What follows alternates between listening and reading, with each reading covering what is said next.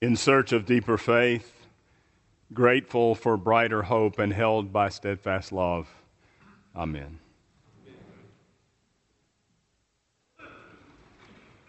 If you've not been to a wedding lately, let me remind you about what you've missed. Pachelbel's Canon in D on a repeating loop while the organist waits for confused ushers to escort family members to their seats. A sweaty, slightly light-headed groom, more nervous than he's ever been, trying still to play it cool. A lovely, exhausted bride who hopes no one will see that she's stepped through the hem of her dress, ripped it loose, and now has it duct taped back into place. Stiff looking groomsmen in rented tuxedos that almost fit. And bridesmaids in those dresses, you know, those dresses, and, and in shoes that make them walk like novice ice skaters wobbling out onto the rink for the first time. Uh, a flower girl who cries and balks and looks for her mother a ring bearer who uses the pillow he's supposed to carry first as a hat and then as a frisbee. the father of the bride who cycles between happiness over this moment in his daughter's life and near panic over what this moment in his daughter's life is costing him two soloists, one obviously experienced and talented, who offers a reverent and lovely rendition of the Lord's Prayer, and the other, who grasps a microphone like Celine Dion on a Las Vegas stage and belts out her song with such volume and with such disregard for pitch and diction that it leaves everyone in the room just a little stunned. And at some point, a fraternity brother or a sorority sister or the bride's grandfather or someone else reads these words from 1 Corinthians 13 Love is patient, love is kind.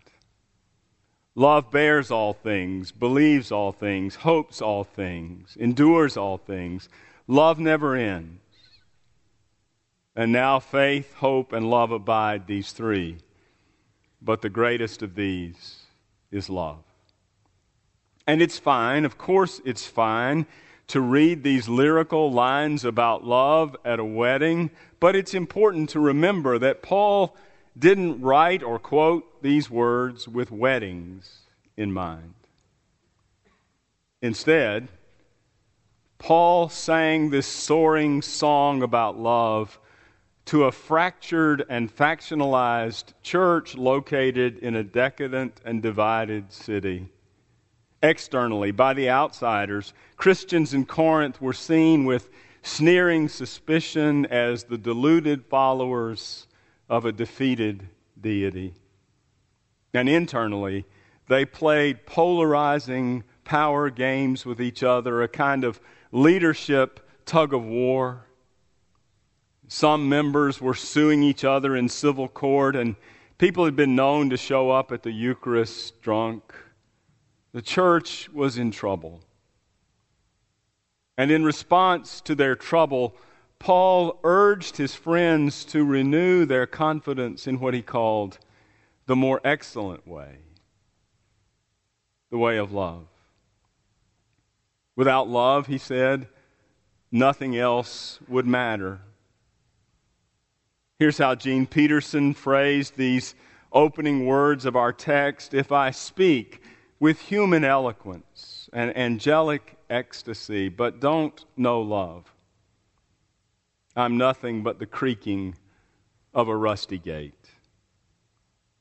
If I speak God's word with power, revealing all the mysteries and making everything plain as day, and if I say to a mountain, jump, and it jumps, but I don't love, I'm nothing. if I give everything I own to the poor, and even go to the stake to be burned as a martyr but don't love, I've gotten nowhere. No matter what I say, what I believe, what I do, without love, I'm bankrupt. When Paul described what love is like, love lingers to listen slows down to understand. It's considerate, courteous, and gentle, not irritable or rude. Love refuses to look at life through the green eyes of envy, and it carries its successes with quiet dignity. It doesn't upstage or embarrass other people. Love doesn't rise up in arrogance, but kneels down to serve. In life's give and take, push and pull, love doesn't reduce everything to politics and scorekeeping. Love surrenders the wielding of force and instead yields to the gentle purpose of God. Love doesn't amplify another person's sins, it helps those who stumble and fall to get back on their feet. Love just doesn't give up. It resists the temptation of easy cynicism. Instead, it trusts that because God raised Jesus from the dead, even the bleakest circumstances can brighten, and the most broken hearts can be made whole. Such love, this kind of love, is at one and the same time our highest calling and our truest need. We are called to give love. We are also invited first to receive love.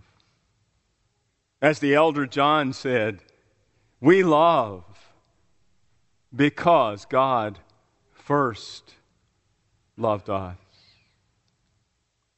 Our gospel lesson continues the story of Jesus' first sermon in his hometown synagogue.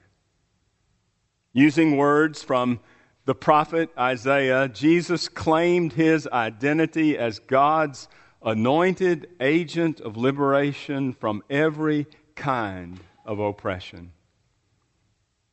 economic and emotional social and spiritual, physical and psychic. And at first, the people who listened to him, people who'd known him all of his life, were delighted by his words. They were thrilled by his presence. They'd heard what he'd been doing all along the seashore, the Galilean seashore. And they hoped that if he had done so much for them, people who'd never known him before, he would do even more for the hometown crowd. But it soon became clear that Jesus would give no special favors to the people who'd watched him grow up. There would be no privileges based on long standing connections. There would be none because there needed to be none. Jesus was announcing and enacting the all inclusive, all liberating, just, merciful love of God. But these people wanted something more just for themselves. And when they saw Jesus was not going to give it to them, their initial affirmation became anger. Their welcome became rejection. But Jesus remained centered and grounded in his mission of love. How did he manage to respond with love to the lovelessness of his hometown crowd? He managed, I think, because he nurtured and rehearsed in his mind and heart all the time what he had heard God say to him in his baptism You are my child. I love you. I delight in you. Because he knew he was loved, he could remain committed to love even in the face of opposition. God wants from us what God wants for us. We love because we know we are loved. The old man was dressed in once elegant but now slightly shabby clothes. He sat in a wheelchair. It was difficult for him to hold his head up straight. A meeting of some kind was breaking up, one of the countless meetings he'd been in across more than five decades of work. I knew him pretty well, and he, he once admitted to me that he couldn't believe how much of his life had been taken up in meetings. Instead of laughing and crying with friends or walking hand in hand with his beloved beside a mountain stream or sitting quietly by a fire listening to Miles Davis. He couldn't believe it, but there he was at one more meeting. And he was trying to roll his chair, roll himself out of the room. But before he could get through the door, he was ambushed by hot tears which streamed suddenly and uncontrollably down his cheeks. He tried to wipe them away before anyone saw, but they saw. And asked, Are you all right? Are you in pain? When he told me this story, he said, For a moment I couldn't answer, and then when I did, I could not believe what I said. It was the truth, but I couldn't believe I admitted it. All I ever wanted, he said softly, was to be loved. He was a kind and good man. But it was hard for him. Maybe it's hard for you. It was hard for him to open his heart to love. It was the one thing he craved more than anything else. But it was difficult for him to open himself to it. We all long for it.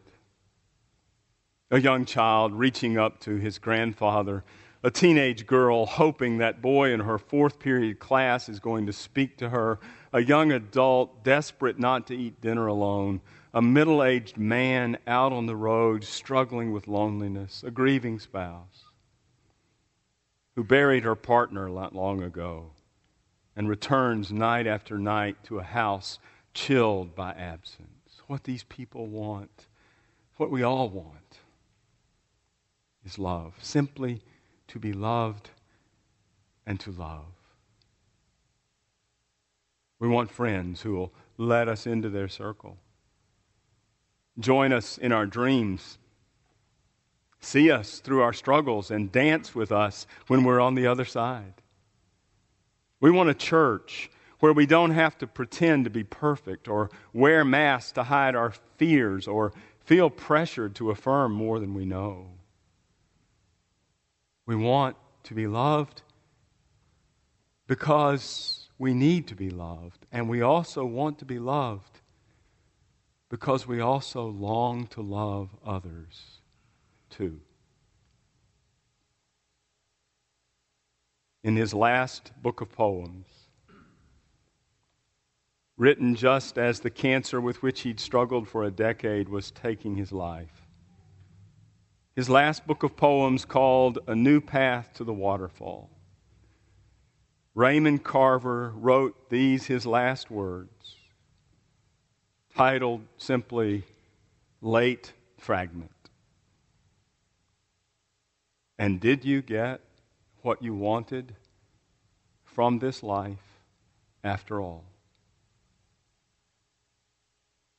I did.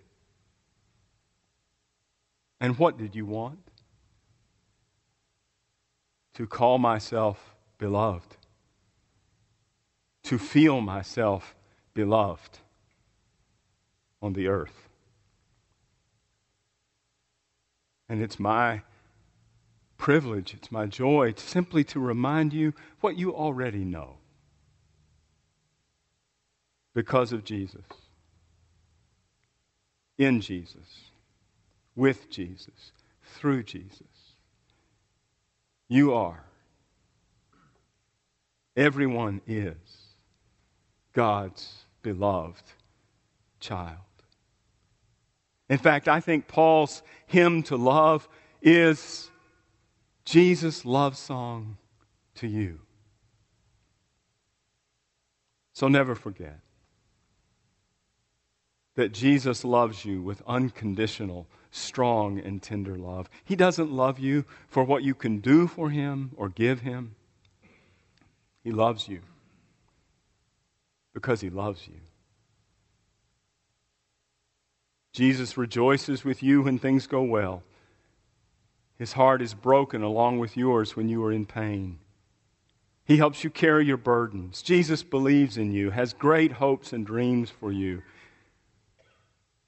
Jesus has always loved you. He loves you now. His love will never end.